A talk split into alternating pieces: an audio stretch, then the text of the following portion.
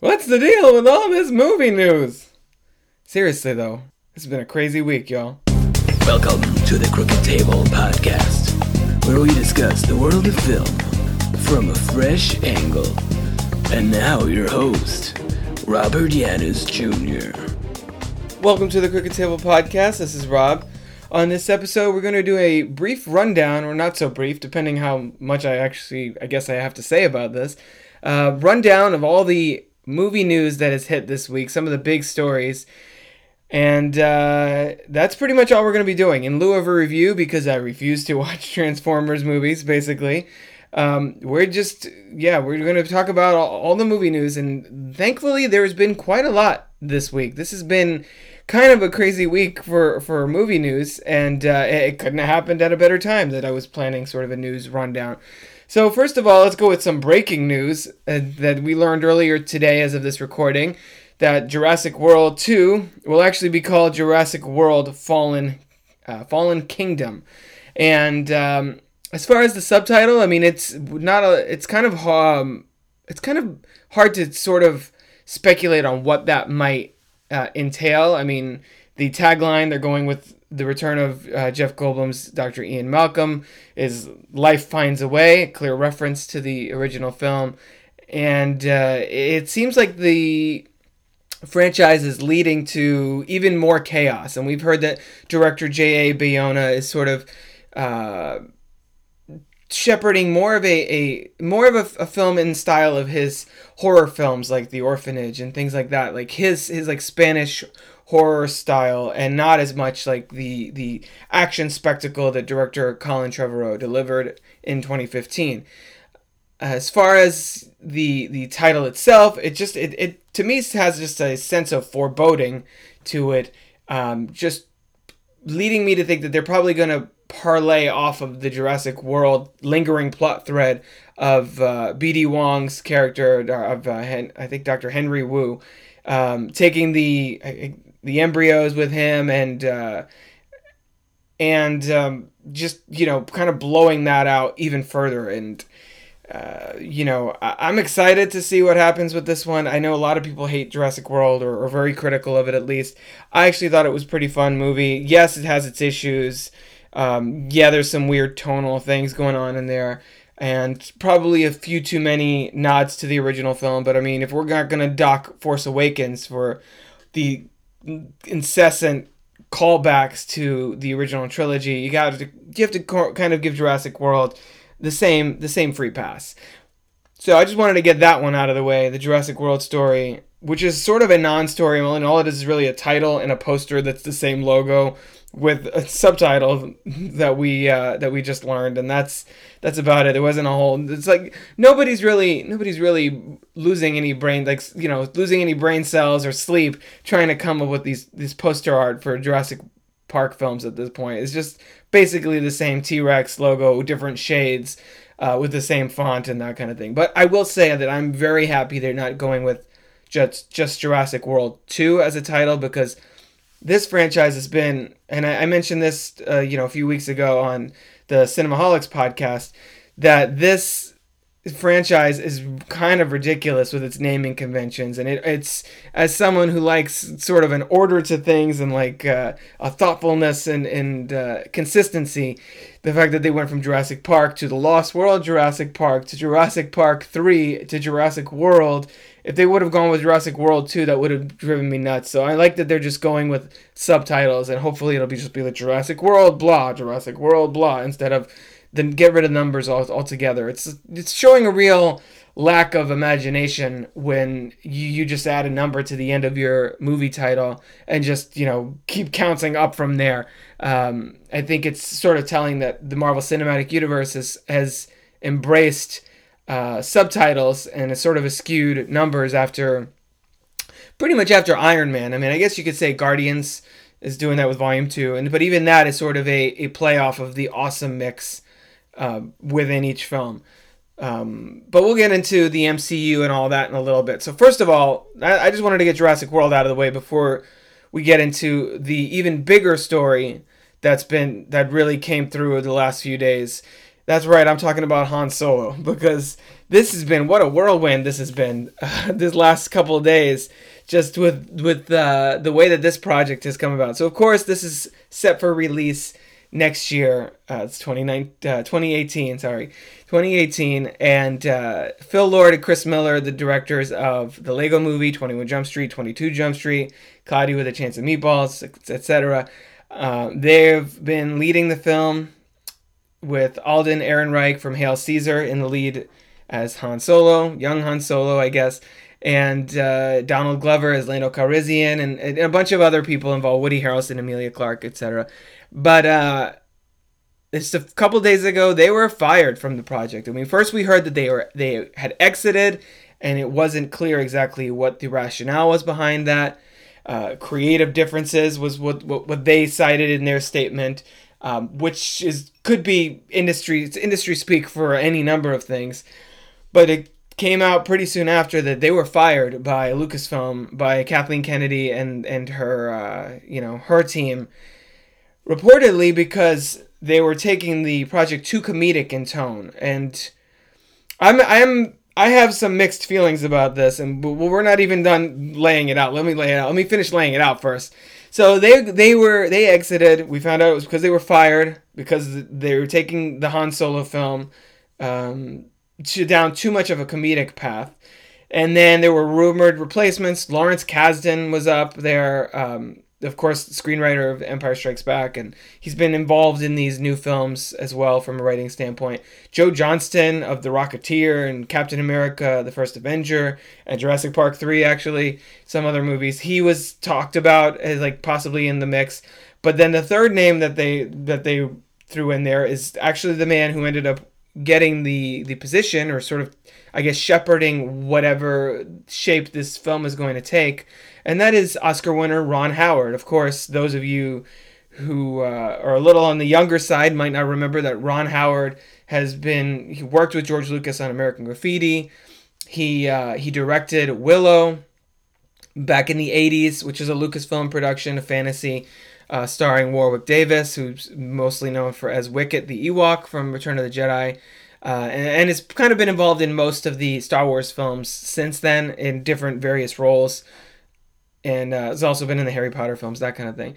So Ron Howard will be taking over the Han Solo film from Phil Lord and Chris Miller, and uh, I'm a little I'm a little disappointed in this. I'm not gonna lie. Uh, I was intrigued at the idea of Lord and Miller's take on the Star Wars universe. I thought they would bring something fresh and um, you know new and and mix it up a little bit.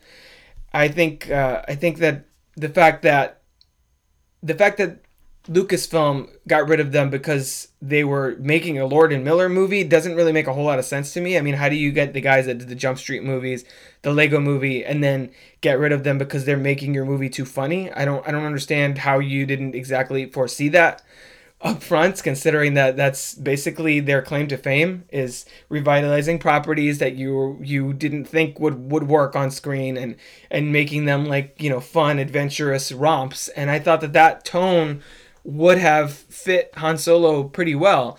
Um, considering he is very devil may care and, and sort of out for himself and that kind of thing when we meet him in A New Hope, which is after the story would be said, obviously. Um, so I, I was I was excited to see what Lord Miller could bring to it. And the fact that this is the second standalone film and the second time that Lucasfilm has had issues with uh, directors, you know, there was some of that going on on Rogue One with Gareth Edwards was sort of replaced at the last minute and had Tony Gilroy stepped in to sort of finish the movie, I guess, and kind of lead some of the reshoots and that kind of thing.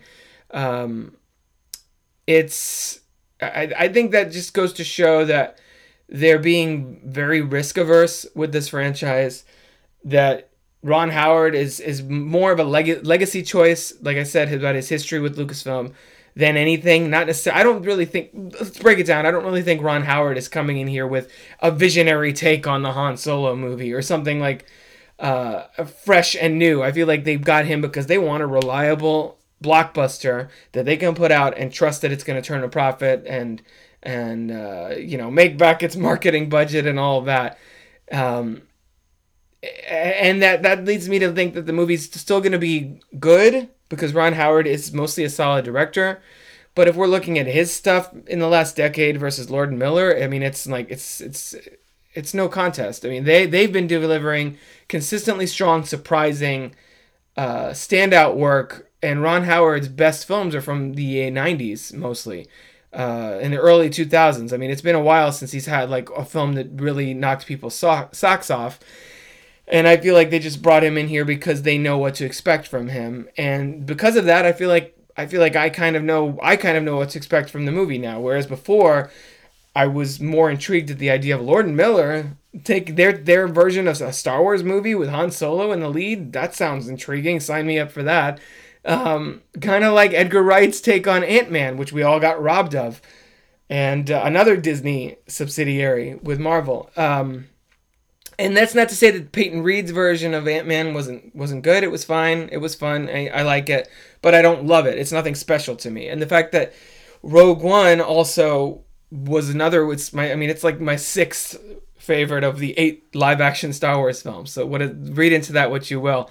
Um, uh, you know, I, I don't think this is going to really be. Um, I don't think this is really going to be a, a top notch Star Wars movie anymore. I mean, I think it, it had potential and I was interested in it. And of course, I'm still interested in it as a hardcore Star Wars fan, but I'm not. Uh, I'm not. I'm not as hyped for it as I as I would have been otherwise and I'm start of start of I'm starting to realize that these standalone movies are more just going to be like, eh, they're they're they're more going to probably be more filler between the the saga installments that are the ones that I really get excited for. Like I'm astronomically more excited for the Last Jedi than I am for Han Solo than I was for Rogue One.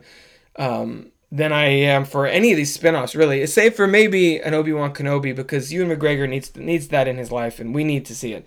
Um, but other than that, you know, there's not a whole lot about this story that really inspires um, faith in in the film and the production, or particular excitement, or uh, you know, I, I I just feel like creatively this is a step backwards. When I think Lucasfilm was was trying to take a chance and then maybe chickened out and decided to just rein it in for whatever reason. Although the funny thing is that it sounds like they've shot maybe two thirds, three quarters of the film, or like half of it at least. So it, it makes me wonder how much of that footage is going to be scrapped so that Ron Howard can can uh, take kind of take creative control. Um, like, are we going to see how much how much footage are we going to see in marketing for the Han Solo movie that ends up not getting used? And I'm talking, of course, about Rogue One, where if you look at those trailers, there's a lot in there that we didn't see. There's an entirely different climax of the film that was totally unused because of all the creative shifts behind the scenes and stuff. So we'll see. I mean, Ron Howard's Han Solo movie or whatever they end up calling this thing. I wish they would just give it a title already because it's probably going to be something very boring and bland anyway. Han Solo, a Star Wars story, or something like that. So just give it a fucking title. Um, but yeah, we'll see what happens. It's just it's been an interesting story to follow the last few days with this, and a lot of people are speculating that since Lord and Miller was talking with DC about doing Flash before they sort of jump ship on that to do commit to Han Solo, whether or not they're going to flip flop back to the Flash movie, since that film has also been plagued by multiple director changeovers. I mean, they've, been trying to get that thing going right now. Post Justice League, I think the only one that's really started production on the DCEU side of things is Aquaman. So, you know, um, we'll see what happens with that. I'm definitely. I mean, I think and I think Lord and Miller would, would have also been a great fit for the Flash. So, I mean, if they're not going to do Han Solo, at least we'll get we'll get a new project for them.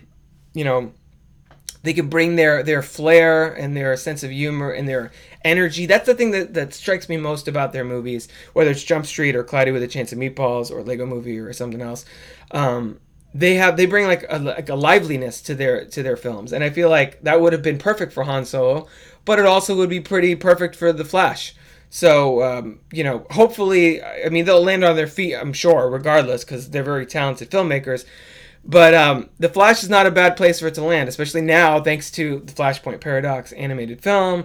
the CW series and, and some other stuff that I've, I've been looking into that uh, I'm way more invested in that character than I have been historically. So um, so we'll stay tuned to that. I'm sure that we'll hear about that sooner rather than later, especially if DC does jump on Lord and Miller's availability now. So moving into there, let's just make talking about Flash. That's actually a, pretty good segue. Let's go into some odds and ends for uh, for the DC side of things. So few things we heard this week that I wanted to just kind of comment on. So first of all, regards to the probably the biggest DC related story this week, of which is of course Gal Gadot's paycheck discrepancy with Henry Cavill, and uh, you know reports were coming in saying that she made three hundred fifty thousand for Wonder Woman, and Henry Cavill made fourteen million or something for Man of Steel when they were both sort of in early-ish stages of their careers. Uh, I mean, she was in the Fast and Furious films, I believe uh, four, five, and six.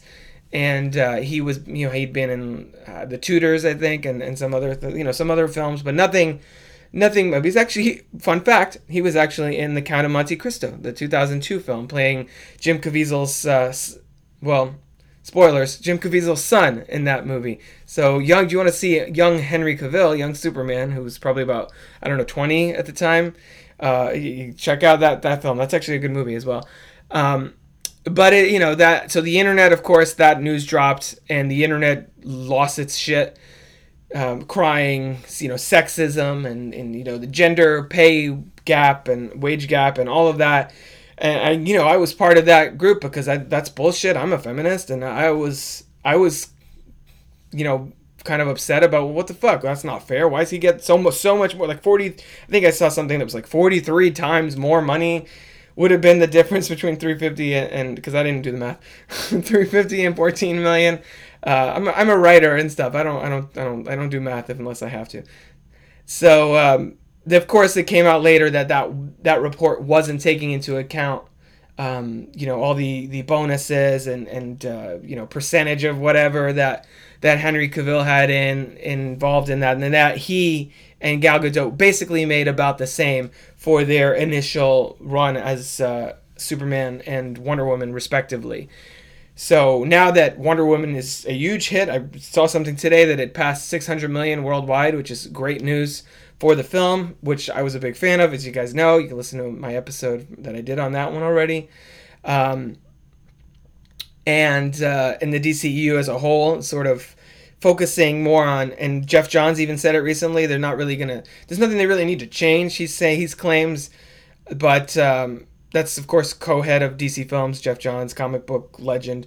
Um, that they're focusing more on hope and optimism and change, and now Wonder Woman being the huge hit that it is, really sort of validates that uh, a move in that direction for that franchise, for that shared universe, and sort of shifting out of the bleakness of Man of Steel and BVS, which I, I mean, if you've been paying attention, I feel like those films have sort of been leading in that direction already, um, just kind of leading Superman's arc to a brighter place. But um, anyway, long story short, let me get back to what I was initially saying. Gal Gadot will now be able to negotiate for a much higher payday for the sequel for any subsequent you know reprisals of that role in Justice League films and Wonder Woman films and and you know cameos and other things. And and um, you know she she's gonna be she's she's fine. She's gonna do just fine guys. Um, so you know whether it'll whether she's going to make 14 million or whatever like Henry Cavill. I mean, I think honestly uh, she's sort of becoming the marquee player of the DCEU uh, right now just by the fact that her film was most most warmly uh, received as far as critics and audiences alike uh, of the four to date. So we'll see what happens with that. Of course, we've already heard that Wonder Woman 2 is going to be co-written by um, by Geoff Johns and the first film's director, Patty Jenkins. So I don't think we, as far as I know, I don't think we have official word that Patty Jenkins is directing the sequel. But if she's co-writing it, um, actually maybe we do have official word. I'd have to check on that. But um, most likely Patty Jenkins will be back co-writing and directing and everything, and and it should be uh, it should be hopefully the same team from uh, from the first time around. Whether they focus on contemporary setting you know, post Justice League, as has been reported, or if they go World War II or some other war or whatever. Um, I mean, we'll, that remains to be seen. We'll, um, you know, we'll get more news on that as we go along, I'm sure. But that's sort of the Wonder Woman side of things. So I was kind of I was relieved to hear that Gal Gadot's uh, paycheck was a little was was more reflective of where she's you know the starting pay for a lot of actors in superhero roles that like that because ultimately it's the actor's going to benefit more than the film would by having that person in there because Gal Gadot, Henry Cavill, even Chris Evans when he played Captain America, I heard he got paid about the same for his first Avenger. Um, you know, those characters are what makes it iconic. Nobody's going to see Wonder Woman because they're like, oh my gosh, I'm the biggest Gal Gadot fan ever. Now they might be because now they're like, oh my god, Wonder Woman's in this movie. Let's go see it. But uh, you, you could have had like thousands of actresses that would have also been good fits for that film. Although I think Gal Gadot was was perfect and it was great casting. She's the one that really lucks out from having that opportunity rather than the other way, or rather than the film being, you know, rather than her lending her star power to the film. Because obviously, you know where I'm going with this. So, um, so that was that was a big story this week, Gal Gadot and Wonder Woman thing. But then some other odds and ends just in the DC realm before we move over to uh, to the Marvel side of things. So we heard that uh, Matt Reeves, director of War for the Planet of the Apes, which is getting such incredible reception. I'm seeing everything on Twitter about how it's a masterpiece and it's like the, one of the best movies of the year. And I loved Dawn of the Planet of the Apes. I talked about that on this podcast. I'll uh, probably put the link to that episode in the show notes. And he says that, of course, he's directing the Batman for DC, the DCEU. He says that he's hoping that the film's going to have like um, a Hitchcock influence. And if you know anything about Batman, and obviously we all do because his parents got shot in Crime Alley, everybody know everybody knows the story at this point. It's we've seen it depicted about 4,500 times. Um, that's perfect. That means that the Batman film, whether they go R rated or not, will have sort of a dark and uh, noirish uh, tone to it, suspenseful, and be almost like a just a crime thriller, which I think is if you look at the best Batman film, arguably the best live action Batman film is The Dark Knight. That's very much crime thriller ish. So if you're gonna throw in a little bit of horror elements in there, a little bit of like uh, a little bit more tension. Um, in keeping with the Hitchcock comparison, I think that that should be that's that's a really strong um, approach, and I'm looking forward to seeing what Matt Reeves brings to it. I'm a big fan of his. I mean, like as I said, I loved Dawn of the Planet of the Apes, one of my probably my favorite movie that year of 2014. Um, I like I love Cloverfield. I love Let Me In, and he's done consistently strong work, um, pretty much across the board. So I think that the Batman is is a good marriage of filmmaker and material, and he's made he's been talking up, obviously doing a lot of press for uh, for War for the Planet of the Apes. He's been comparing Caesar and how he's like a tortured character to Bruce Wayne, and I think I think that's a that's there's a lot of legitimacy to that. So I'm excited to see his vision come to life on screen. And another interesting one that I've heard this week is um, Joel Schumacher, of course, of Batman Forever, Batman and Robin, so he basically said that he wanted to do an Arkham film. They had that scene at the end of Batman Forever that uh, where the Riddler is locked up, and he wanted to do a film set in Arkham. And I, I, I, for one, think that's a great idea. I mean, we had the success of the Arkham games, and I, I would love to see someone like either Matt Reeves or some other filmmaker sort of set a Batman film really centered in Arkham Asylum. Whether Batman's locked in there and you just follow the loose plot of the game, the first game, Arkham Asylum, or uh, or just some sort of variation on that. I, I think that that's a great idea because you can easily do a Batman movie for 40, 50 million. Batman is not the type of character that you need to have a movie that costs 200 million dollars. He's just not. You you put you do like a Batman like Raid or Dredd or uh, um, John Wick style. That's the kind of movie Batman needs to be in. You don't need beams in the sky. You don't need big CG monsters. That's not his thing. He's a street level character. So, uh, as far as whether Joel Schumacher maybe wasn't the best person to do an Arkham film, uh, I can agree with that because even though Batman Forever, I uh, will defend it to an extent. I do think it's it's sort of a fun, campy take on Batman without going full tilt into bullshit that Batman and Robin took it into. Um, I think that his idea there is sound. And uh, yeah, probably best we're not getting it from him, but let's let's hold on to that idea that there's a good kernel there, and um, you know, re- re- readdress that when it's time to make all these six million Batman movies that the DCEU seems like they're really focusing on between Batgirl, Nightwing, and Gotham City Sirens. It's like everything seems to the, so many of the in development projects in the DCEU seem like they're just stemming off of the fact that people love Batman so much, which is great, but it's also like don't dilute Batman and Freddie and I were talking about this today actually.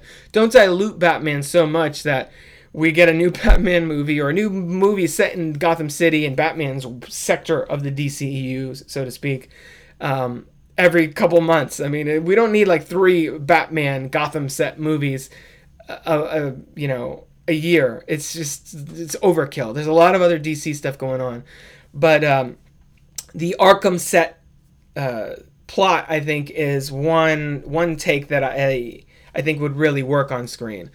So one other thing that I want to talk about, well, besides the fact that Batman Mask of the Phantasm is getting a Blu-ray HD remaster, that's great news for people like people like me who are big fans of Batman in all his forms, and including the eh, Batman the animated series from the '90s, which still stands as one of the best interpretations of the character ever.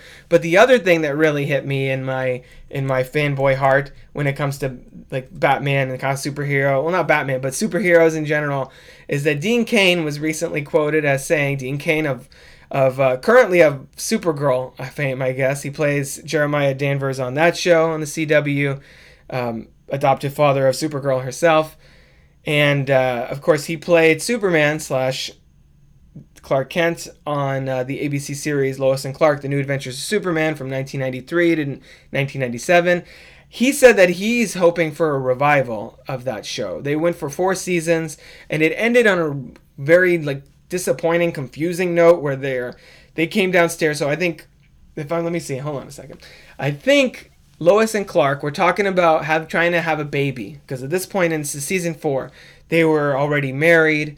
Um, you know, obviously she knew his identity. They were married, blah blah blah, and they were trying to figure out about can they have a kid together, and they found out that they couldn't. And then they come downstairs, and there's a baby there, and there was this whole plot line that they had planned out for season five about where that was going to go, and they never got to do it because, according to Dean Cain, um, you know, Teri Hatcher got pregnant, and then they just like canceled it. The ratings, I remember this very vividly because uh, this part I remember very vividly because I was a huge fan of Lois and Clark back in the day. In fact, from 93 to 97, I, I, think I got into it like maybe midway through season one and then went back and watched the old ones. And then every week it was, I think it was pretty much almost almost consistently on Sunday nights at like 8 o'clock. And then they moved it to 7 at one point and they were shifting time time slots like crazy. Um, that was basically my favorite show for, for about three to four years. Of course, I was, you know, I was a, a kid at the time. I was, you know, let's see, uh, 93. So I was like a tween, basically, while the show was on the air. And um, I, lo- I loved it. And that's part of why I like Supergirl now is that it has sort of a similar, like, not taking itself too seriously, but also taking itself seriously vibe. It's like a, to- a tonal sh- mashup between something like, um, like the darker elements like Buffy, but also like the campier elements like Lois and Clark. It sort of marries those two. Uh, those two two tones a little bit because Lois and Clark, admittedly, there I have the seasons on Blu on not Blu-ray on DVD, um, there are a lot of episodes that are not very good where I've gone back and it's just embarrassing to watch some of it and you're like, wow, this was superhero entertainment in the 90s. All right. We're going with this, fine, whatever. And mostly centering on the villains. I always thought the chemistry between Dean Cain and Teri Hatcher was on point, and uh, I was, you know, I was really into the the love story with them and the, the love triangle with Lex Luthor. I thought John Shea was amazing as Lex Luthor, and uh, he's always sort of been the Lex Luthor that I've had in my mind, not Gene Hackman, and definitely not Kevin Spacey. Not because Kevin Spacey was bad in Superman Returns, but just because that that movie's not very not very memorable for me in a lot of ways. Um, so as far as the Lois and Clark revival, I mean they're bringing everything back. ABC. Uh, I mean, not ABC. I don't know if ABC is behind Roseanne or what the I don't know the production company behind that one, but Roseanne's coming back and X Files has come back and and uh, Full House has come back, which is was on ABC and I believe is a Warner Brothers production like Lois and Clark. So I mean, who knows? Anything's possible these days. We're getting freaking. That's so Raven's coming back. I mean, we had Girl Meets World for what three years. DuckTales is coming back. So I mean, at this point, it's like it wouldn't surprise me if Netflix or Hulu or somebody um, bankrolls a Lois and Clark TV movie, miniseries, whatever. Um, I don't think we need to go full 22 episodes or anything crazy, but I think throwing out like six, eight episodes or, or even just, uh, you know, four hour thing uh, to resolve the plot line from the end of uh, season four and kind of pick up with where those characters are now, 20 something years later. Actually, it's been, let's see, it's been pretty much 20 years since the show ended it, this, uh, this year. So I'm totally down for that. I will watch the hell out of it. Um, whether or not it happens, it sounds like it's just Dean Cain's pipe dream right now, where he's basically just wants to go get back to his most famous role. And uh, you know, I, I don't. I mean, he's still in the Warner Brothers DC family, being on Supergirl. So it's anything. Like I said, anything's possible. If they just if they decide to make it a go, all they got to do is pull him over from the Supergirl set one day when he's guest starring there, and and uh, and you know, sign some contracts. So it wouldn't surprise me if that happens. If it doesn't, whatever. But you know, uh, I'm down. So it's putting that energy out there. As far as the Marvel side of things, let's switch gears a little bit. So we're hearing a lot more about Sony's plans for Spider-Man, and, and they're they're they're really sticking to this Spider-Man universe thing. Um, even though last time they tried it with the Amazing Spider-Man 2, it didn't didn't go so well. Um, as you know, that film was pretty much just centered on trying to create a launch pad for uh, for all kinds of spin-offs and crossovers and all that and, and a venom movie was supposed to happen and uh, you know a sinister six movie was supposed to happen and and all of this was supposed to go down. And none of it happened because that movie was terrible. And um, here we are again now. Sony has teamed up with marvel studios. They brought spider-man back with civil war. They're giving him Spider Man Homecoming that they're working on together. And now they're back to the Venom movie that they want to do so badly because Venom is such a popular character. So I understand wanting to tap into the Venom fan base because there there's it's pretty sizable. It's not the size of Harley Quinn or Deadpool or other other I guess anti-heroes since Venom has been both a villain and an anti-hero since we found out this week that Carnage is going to be the villain in the Venom movie. It's pretty safe to say that Venom himself will be um, more of the anti hero stance. And I wouldn't be surprised if Sony is positioning this sort of as possibly an R rated um, kind of counterpart to Deadpool for the X Men universe, where it's it's uh, you know a standalone movie, sort of doing its own thing, not necessarily tied to the the greater picture of the MCU, of even Spider Man.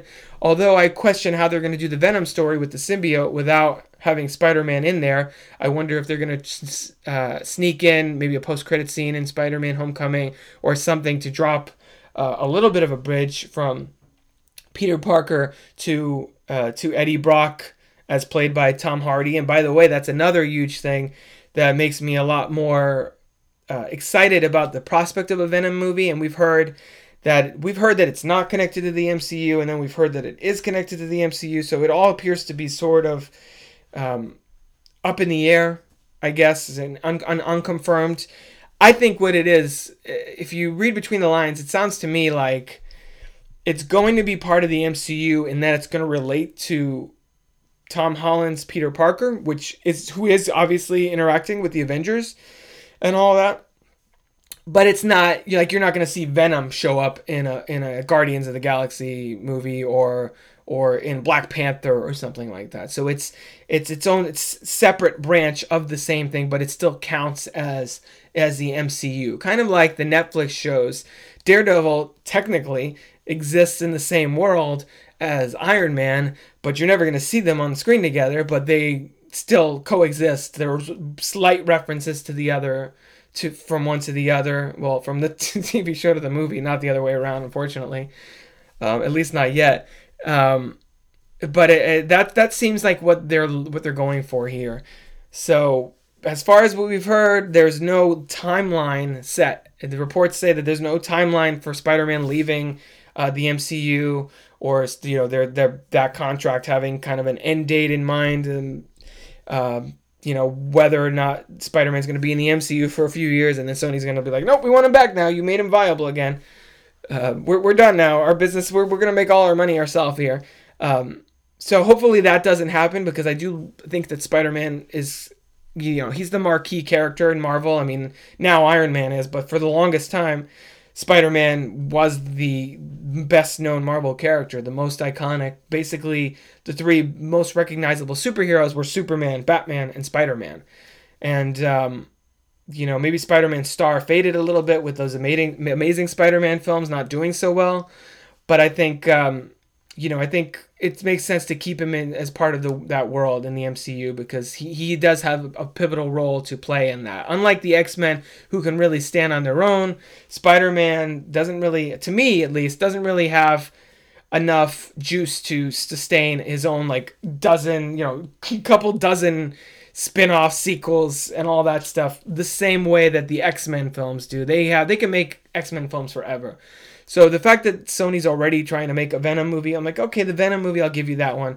Silver Sable and Black Cat, nah, I don't know. I don't know about that one. We'll see. And the fact that now I'm hearing that Sony is thinking about Spider-Man spin-offs for characters like Mysterio or Kraven the Hunter, and I don't know whether they're going to be either of those is going to be the villain in the Spider-Man Homecoming sequel.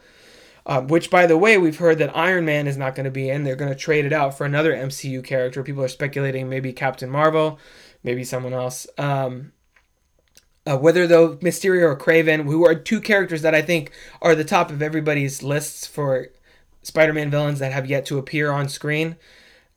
I think that I don't think that we need to see a Mysterio spinoff. I don't want to see every Spider-Man villain getting their own movie. I just I think that that's you're going to be spreading it way too thin create a shared universe if you want, but I don't want a Mysterio movie, a Kraven movie, a Venom movie. I mean, why why are we getting a Silver Sable and Black Cat movie when we haven't even met them in these films yet? I feel like they're they're taking on way too much too fast, and I worry that they're going to make the same mistake. Sony's going to make the same mistake that they made in 2014 when they botched the entire Spider Verse or whatever we're calling it. Um, I just yeah, I think they need to pace themselves. And I, I hope to God that the MCU and people over at Marvel Studios uh, have some creative input on some of these films, although it doesn't really sound like they do. So uh, that's a huge, the whole Spider Man thing is a huge question mark. But you know, you'll hear uh, in the next couple of weeks, you'll hear Freddie and I discussing Spider-Man: Homecoming in depth, and I'm sure we'll get into all of that in uh, in way more detail than I just did. So that's the that's the MCU. So now let's go into some uh, some box officey stuff. So apparently, the Mummy, which you've heard me not so not so much praise. Okay, yeah, you heard you heard me hate on it pretty heavily in the last episode. Uh, the Mummy reboot with Tom Cruise took a people took a giant dump on that one at the U.S. box office. Overseas, it's doing very well, but here it, it is not performing nearly as well as Universal had hoped, especially since it's supposed to kick off their dark universe. I don't think anybody. I think what the darkest thing about it is the fact that it's, it's flopping hard uh, in the states. So we'll see what happens with the uh, the dark universe plans, whether those shifts. I mean, I know we have Bill Condon already lined up to do Bride of Frankenstein, and I think that that that is, has promise, and I'm excited to see that with Javier Bardem as Frankenstein's monster, and you know, they're still looking to cast the bride of Frankenstein. I, I just, oh, man, I don't. They need to. They they have a tough road ahead of them. I'm sure that they're going to continue forging forward, just because the worldwide gross is sort of is salvaging the long-term prospects of this franchise. But man, we'll we'll we'll see. There's, there's some course correction that needs to happen there. Of course, also Transformers is another franchise that's you know people are getting really excited about, and I've talked about the fact that I'm not talking about that on the podcast because I have zero fucking interest in the Transformers series. I saw the first two, and it was like, fool me once, shame on me. Fool me twice, yeah, fuck yourself, basically. So as far Transformers Five, no, not not not feeling it. But it's apparently tracking for the lowest box office opening weekend of the franchise. So I don't know if that's going to affect if that's going to affect uh, you know the studios i believe it's paramount it's going to affect their plans coming up for all the Bumblebee spin-off and Transformers 6 and they have like a whole story group put together to develop new ideas and, and make a Transformers shared universe. I don't know if ever, anyone is going to change their, you know, ch- kind of redirect some of their ideas or consolidate some of their movies, you know, that they have planned, um, or what they're doing with that. But yeah, I I, uh, I hope that that's a sign that audiences are might finally be sort of t- getting tired of these films because I I mean a lot of people certainly are a lot of critics and a lot of audiences. Like it's the kind of movie that you know if you're into it you're you, you're all about it. But the rest of us are just like oh man this shit again. Every couple years I know that that weekend I need to be make other plans because not not about that. And you know especially since this the Last Knight is reportedly kind of serving as as uh as a launch pad, setting the stage for all these sequels and spin-offs. Um, Paramount's probably sweating a little bit, although like the Mummy, it'll probably do well enough overseas and internationally to uh, to warrant Transformers 35. So, yay, I guess for for those of you that are into that. Speaking of sequels that nobody really gives a crap about, at least I don't. We are we received word this week that Avatar 2, 3, 4, and wait, two, three, four, and 5. Yeah, that's right. We're getting four sequels. I had to stop and like, really? Avatar 5. Wow.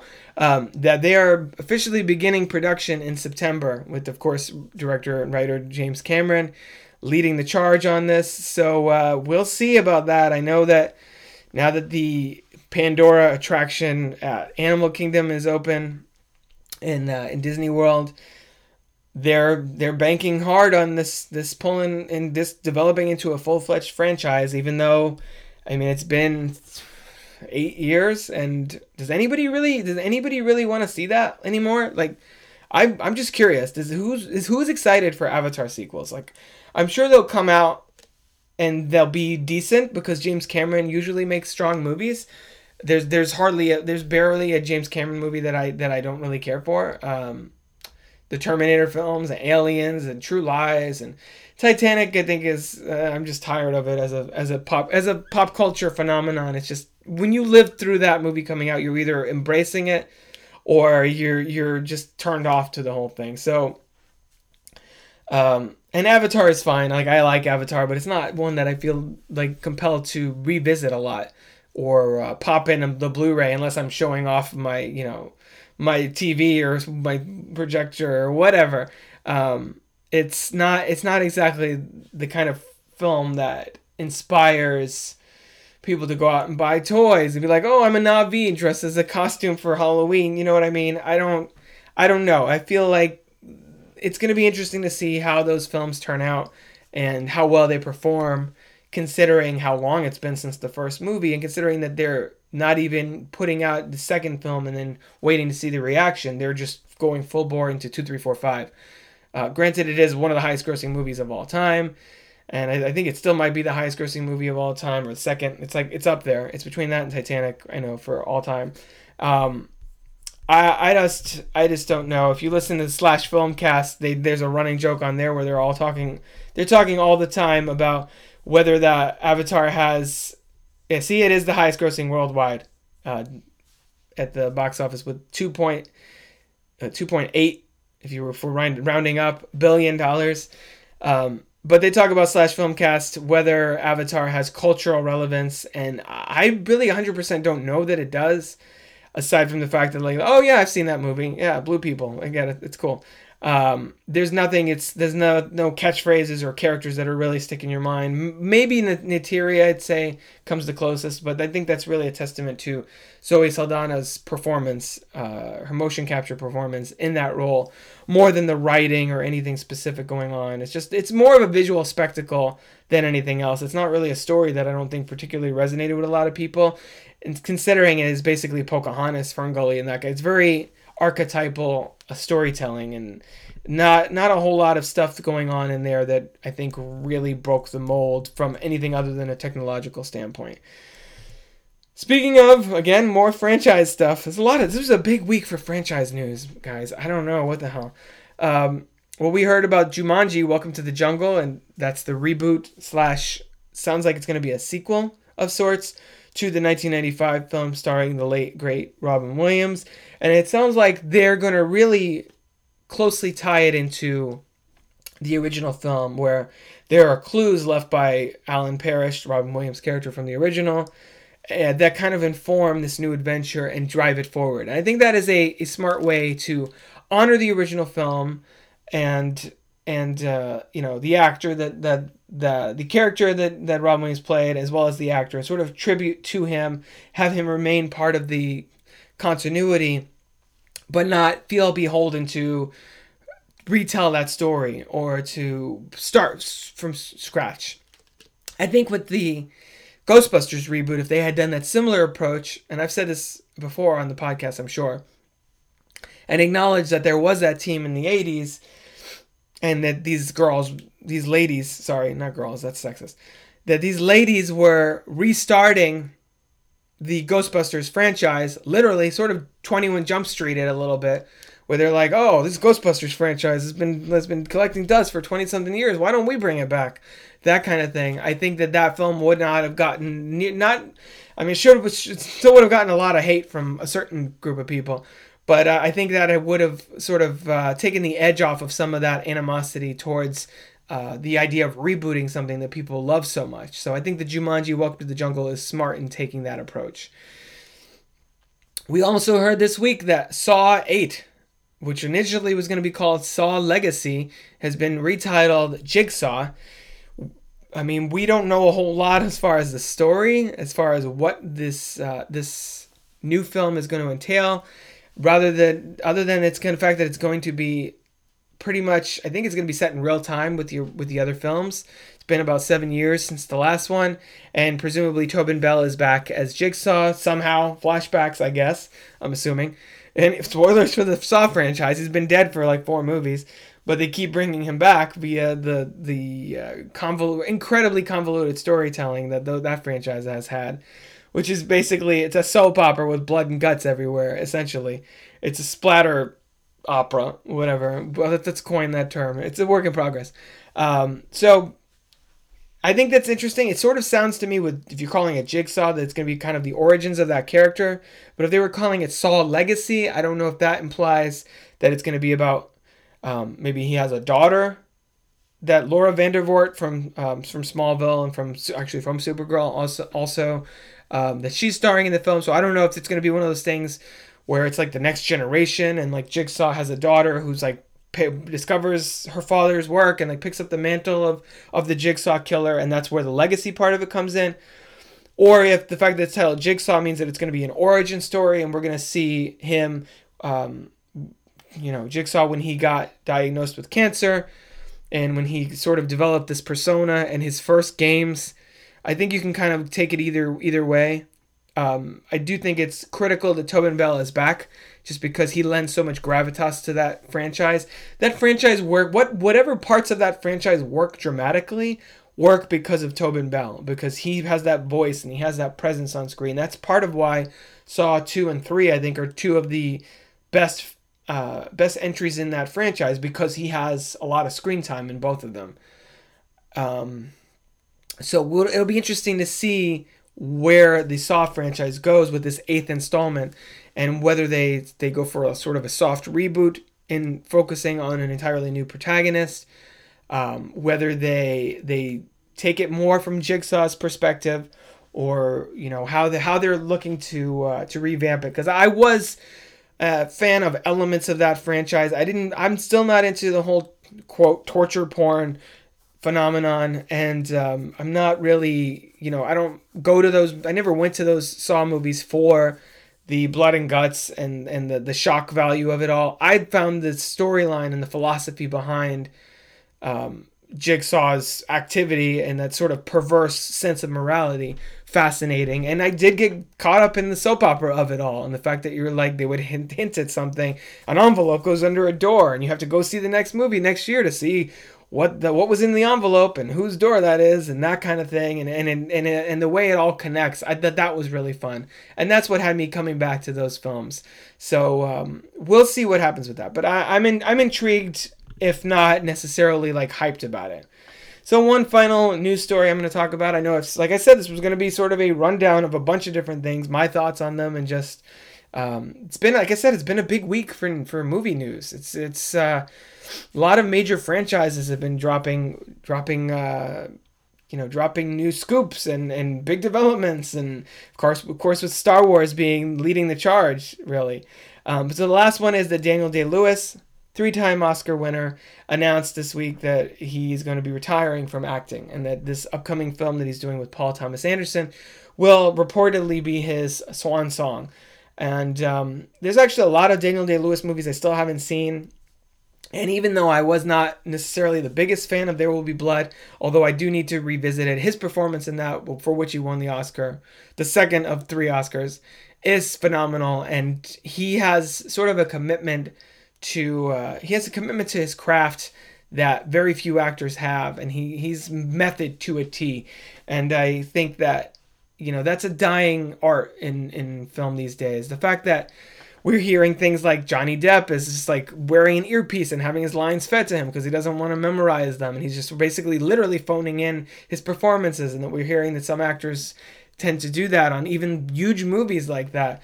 Um, the fact that Daniel Day Lewis only does a movie every two to three years, and when he does, it's phenomenal, and he basically becomes that person. I mean, you watch Lincoln, that doesn't seem like the same guy. That soft spoken actor does not seem like the same person playing, I'll, uh, I'll drink your milkshake. I drink it up. Um, it's, uh, he, he's got such impressive range. And um, I think if he is really going to retire, as it's as it sounds like he is, I think it's a tremendous loss for cinema.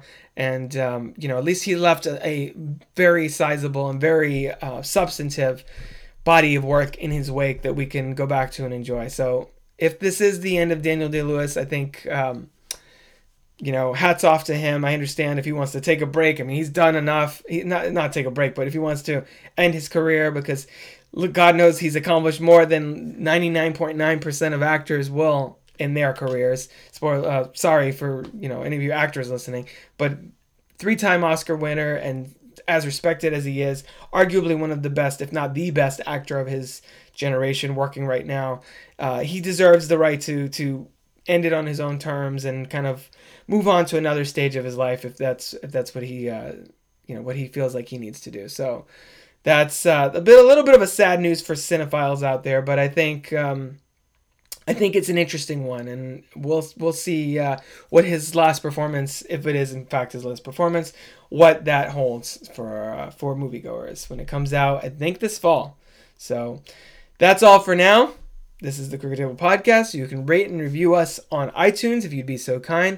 You can also find us on Stitcher. You can send me a tweet if you uh, if you feel like you want to argue with me about something that I said. If I if I rubbed you the wrong way with any of my reactions to any of these news stories or my lack of a Transformers review, go for it. I'm uh, I'm down. I can take I can take it, guys. Reach me on at Crooked Table on Twitter. Also find Crooked Table Podcasts on Facebook and the other social medias.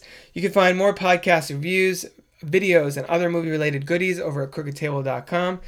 Next week, I'm still ironing out the details, but it sounds like I will be able to get Kai in here to do a crooked commentary for Batman and Robin uh, marking the 20th anniversary. I know the last one we did was uh, Nightmare Before Christmas. That was last year. So I'm, uh, I, I, you know, we're taking a little bit of cues from our first crooked commentary, which was of Tommy Wiseau's The Room, and uh, it, it, taking the shit out of, taking the piss out of a, a terrible movie, which uh, ultimately are the are probably more fun to uh, to record commentary tracks on and just marvel at the awfulness of it. So Batman and Robin is a good target for that. So look forward to that next week. Until then, I've been Rob. We'll catch you around the table next week. Roll credits.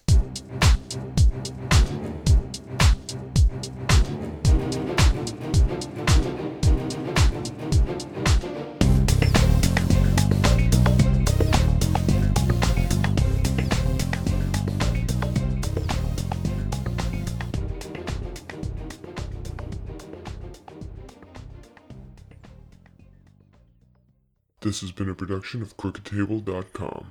All rights reserved. The art of a little KED. no, no.